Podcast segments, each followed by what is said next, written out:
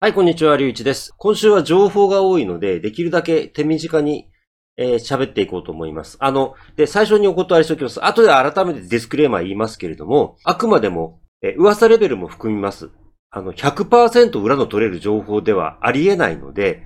あの、ただまあ、あの、いくつかのポッドキャストを聞いて、まあ、これは信用してもいいんじゃないかなと思ったものを喋りますので、えーそこら辺は丸ごとその通りだと思わないように注意して聞いていただければと思います。はい。パケットの首に関して、今回ですね、一番大きいのは、あの、オーナーのグレッグ・ペナーが出てきたっていうことです。で、僕初めてグレッグ・ペナーの名前を覚えました、今回。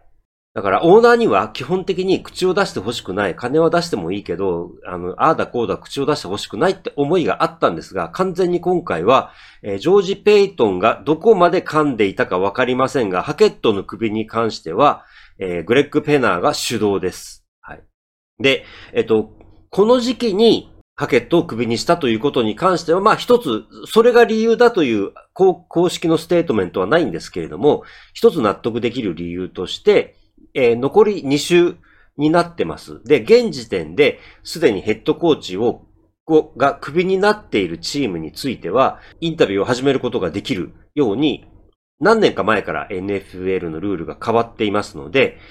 ヘッドコーチ探しがすでに始められるということです。まあこれは確かね、きちんと覚えてないので間違いかもしれませんけれども、あの、現ラスベガスのヘッドコーチが問題を起こした時に、あの、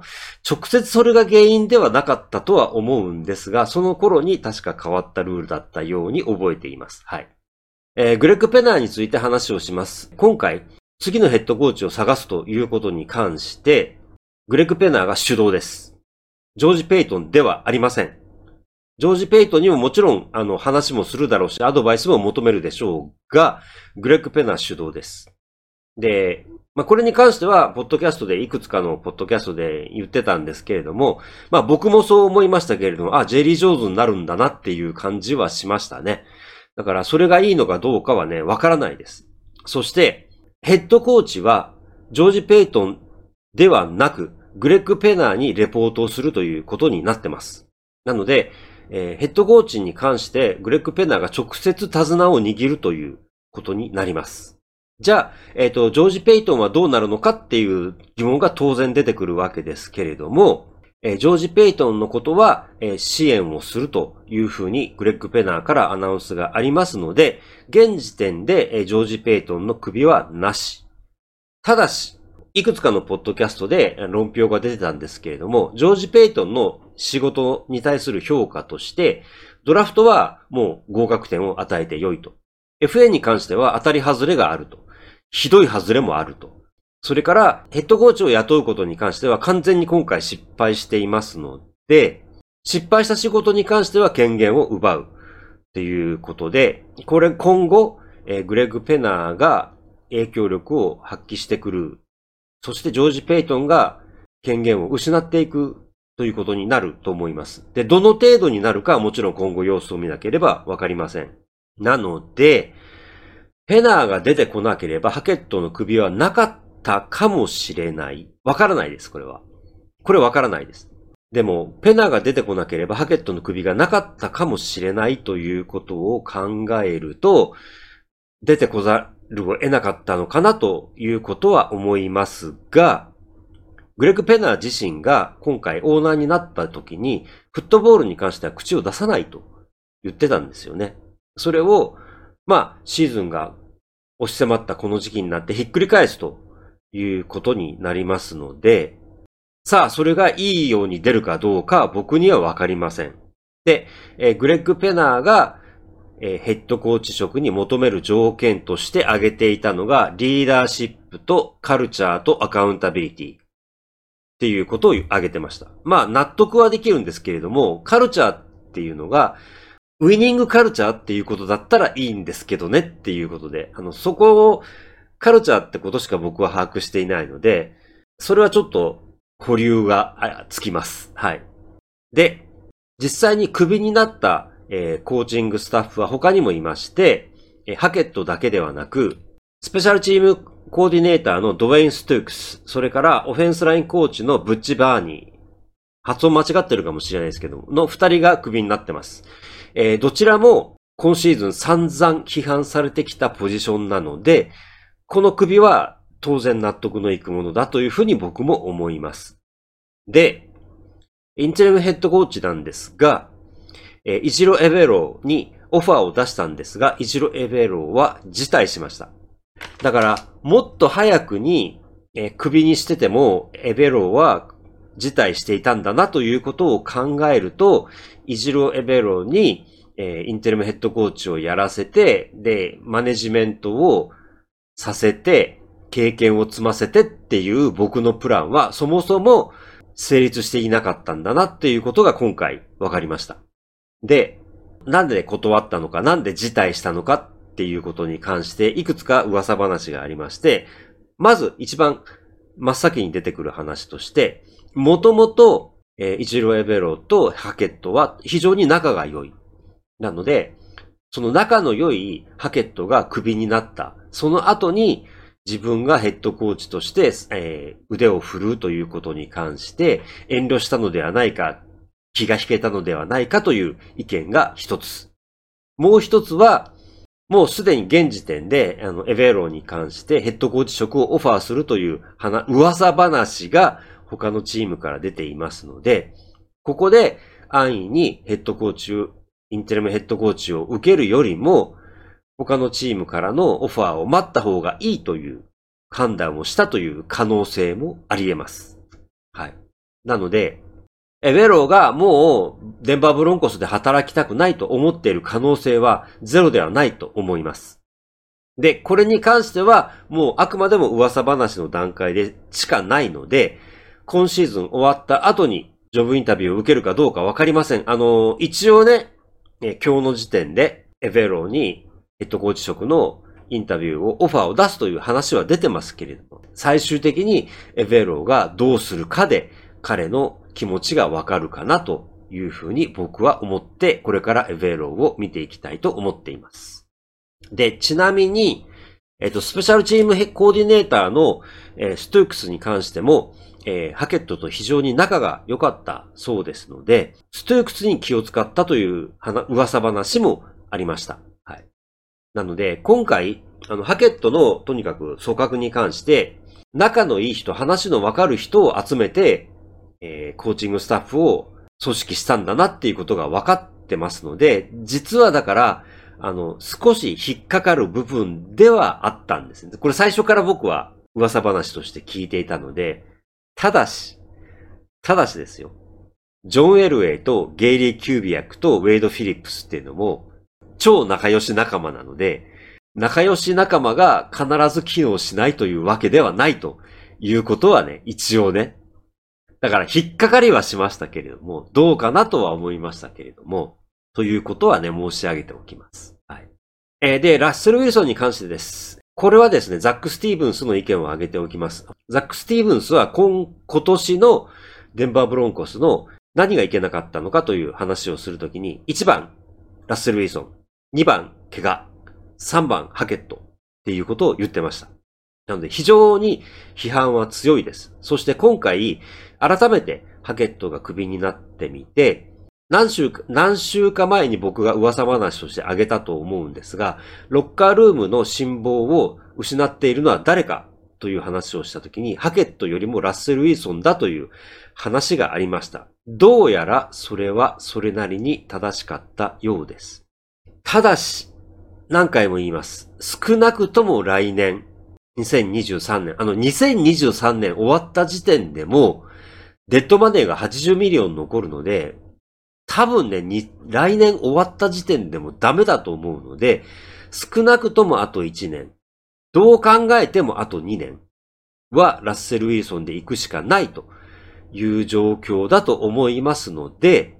もうこれはラッセル・ウィルソンがカムバックすることを祈る。彼のプライド、そして彼の能力、そして彼の努力に期待するしかないというふうに僕は思っています。まあ、ザック・スティーブンスは、来年1年はタンクでいいんじゃない？来年1年タンクして、再来年のナンバーワンピックを取って、クォーターバックを引けばいいんじゃないかってことを言ってましたけれども、それも一つの意見として。最後に、今シーズン、本当にデンバーブロンコスがひどかった。もちろんひどかったんです。言うまでもなく。で、そのことに関して、僕も本当に忘れられないんですけれども、えー、テキサンズ戦、えー、プレイクロックを観衆がカウントダウンしていた。それから、もう一つ、えー、この前のカージナルス戦、ノーショーが1万8000人です。デンバーブロンコスって、シーズンチケットが10年以上待たないといけないぐらいのチームなんですよ。で、チケットはシーズン完全にソールドアウトなんです。あの、それぐらいね、デンバーブロンコスって地元の支持が強いんですよ。その状況で、こんなひどいシーズンをやってしまったことで、あの、正直僕はグレッグ・ペナーが謝る必要はないと思います。グレッグ・ペナーは何もしてない。すべてが出来上がった状態でチームを買っただけですから、グレッグ・ペナーが謝る必要はないんですけれども、彼が謝ったということ、謝らざるを得なかったということは、一応頭に覚えておきたいというふうには思っています。それでペナーを支持するかどうかはまた話別です。はい。はい。で、ここまでで、え、僕が持っている情報は大体終わりです。で、最後にですね、こういう話になったので、えー、どうしても僕としてはこれを言わざるを得ないので、言いたくなってしまうことを言います。僕はラッセル・ウィルソンに関しては、ひどいシーズンだったと思います。けれども、あと1年、あるいは2年、ラッセル・ウィルソンで行くしかないんです。だったら僕は、残り1年、2年をラッセル・ウィルソンを信用して応援しようと思います。僕は43対8で負けたスーパーボールのラッセル・ウィルソンをリスペクトしてます。これ何回も僕この話してるので、あの、本当申し訳ないと思うんですけれども、あの、アメリカンフットボールをストレス発散して、それから誰かのことを馬鹿にしてこき下ろすために見てるんだったらいいです。それでいいです。あの、止めませんから。いいですか？僕何も批判しませんよ。止めませんから。やってください。ただ、僕は、ザ・ファンブルで言われている1987年 AFC のチャンピオンシップ、デンバーブロンコスとクリーブランドブラウンズの試合で、一番最後にアーネスト・バイナーがファンブルをして、それでデンバーブロンコスが勝った試合です。あの時にファンブルをして、そして立ち上がらなかったアーネスト・バイナーの姿を僕は今でも思い出すことができます。そして、えー、ブラウンズの選手については追っかけなかったんです。わから、追っかけなかったのでわからないんですが、あの試合に出ていた、どのデンバーブロンコスの選手よりも、先に、えー、アーネスト・バイナーはスーパーボールリングを手にしたところまで僕は追っかけています。チャンピオンシップで勝ってスーパーボールに行ったのはデンバーブロンコスなんですけど、負けましたからね。アーネスト・バイナーはその後ワシントン・レッドスキンズでエースランニングバックになって、スーパーボールを勝ってリングを手にしてます。僕は一つのミスで全キャリアが否定されるような見方とか言い方は絶対したくありません。そしてヘッドコーチに関しても同じです。去年、デンバーブロンコスでひどいパフォーマンスだったトム・マクマン、スペシャルチームコーディネーター。今年はラスベガスでジョシュ・マクダニエルズの下で少なくともちょっとね、今きちんと把握してないですが、少なくともアベレージの仕事はできてるはずです。僕はジョシュ・マクダニエルスはひどいヘッドコーチだったと思っていますけれども、はっきり言います。ラスベガスでうまくいってくれることを祈ってます。ハケットに関しても本当にひどかったと思います。こんだけひどいね、1年目のヘッドコーチで、僕もね、どうにもね、弁護のしようがないです。だけど、どこかで必ず成功してくれると願っています。なぜかというと、明らかにラッセル・ウィルソンに足を引っ張られたからです。あの、僕はこういうね、ジンクスみたいな話はしたくないんですけれども、ラッセル・ウィルソンに関して、今回のトレードが成立した時点で、ハーシェル・ウォーカーのトレード、それからリッキー・ウィリアムスのトレードを思い出しました。リッキー・ウィリアムスに関しては完全な失敗です。ハーシェル・ウォーカーに関しても、まあ、それなりの結果は残したんですけれども、あの、バイキングスはスーパーボール勝ってませんので、成功とは言えません。というか、そもそもね、あの、勝ち越してませんので、今回のラッセル・ウィルソンのトレードに関しても、史上最悪のトレードと言われる可能性があると思ってます。だけど、それも含めて、ラッセル・ウィルソンにこれをひっくり返してほしいと思ってますし、そのために来シーズン、その次のシーズンを頑張ってほしいと思ってます。失敗した選手を馬鹿にする。結構です。ストレス発散してください。それもエンタメです。エンターテインメントとしてそれが必要だということは理解します。わかります。あの、本当にわかります。でも、僕はストレス発散をするために NFL を見ているのではないし、デンバーブロンコスを応援しているのではないので、自分が学べることを学びたいと思って僕は見ているので、それはアメリカンフットボールのプレーを学ぶことだけではないです。自分の人生のアティテュードを学びたいと思って見ているところがあるので、見方が違うということだけはね、改めて申し上げておきたいと思います。えー、最後にディスクレーマーです。えっ、ー、と、今回、えー、喋ったことに関しては、え僕大体あの、デンバーブロンコスのポッドキャスト6個聞いてるんですよね。6個すべてを毎週毎週すべて聞いてるわけではないんですけれども、ただ、あの、大体ポッドキャストを聞き始めて2年ぐらい、で、その段階で、まあ、だんだんだんだん、あの、リスニングスキルが上がってきて、あの、最初はだいぶね、リスニングスキルも怪しかったんですけれども、だんだんだんだんリスニングスキルが上がってきたのも含めて、あの、ちょっとずつ良くなってきたな、ちょっとずつね、把握できてきたなと思ってる部分があるのと、もう一つ、ニュースとかメディアに関して、あの、絶対に必要なことはダブルチェックなんですよ。いくつか他のメディアを聞いて、何箇所かで確認する。そして、長く聞き続ける。同じ人の話を長く聞き続けることによって、この人は信用してもいいかなっていうことを時間をかけて理解していくわけ。それでも人間ですから失敗はするんです。だから、失敗した時に批判するんじゃなくて、あ、今回はミスしたんだなっていうふうに僕は受け止めるつもりでいます。ライアン・ケイニースベルクに関しても、結構いい加減なことを言うよねってちょっとね、からかいましたけれども、あれは僕は批判ではなく、からかいです。誤解しないでください。話として面白いから言っただけです。きちんとああいうところでメディアを支えているわけですから、僕はちゃんとリスペクトはしてます。ちなみに、今年はボケたことはね、言ってないと思います。去年は結構あったんですけどね だから、あらゆる意味で、人間失敗するんです。あの、失敗しない人間は成長しないので、失敗する勇気のない人間も成長しませんから。そして僕は、これまで生きてきた失敗を取り返そうと思って、今すべてのことをやっていますので。失敗を否定するとね、僕はね、自分を否定することになるんですよ。えっ、ー、と、もしですね、覚えてる方がいらっしゃいましたら、最後に、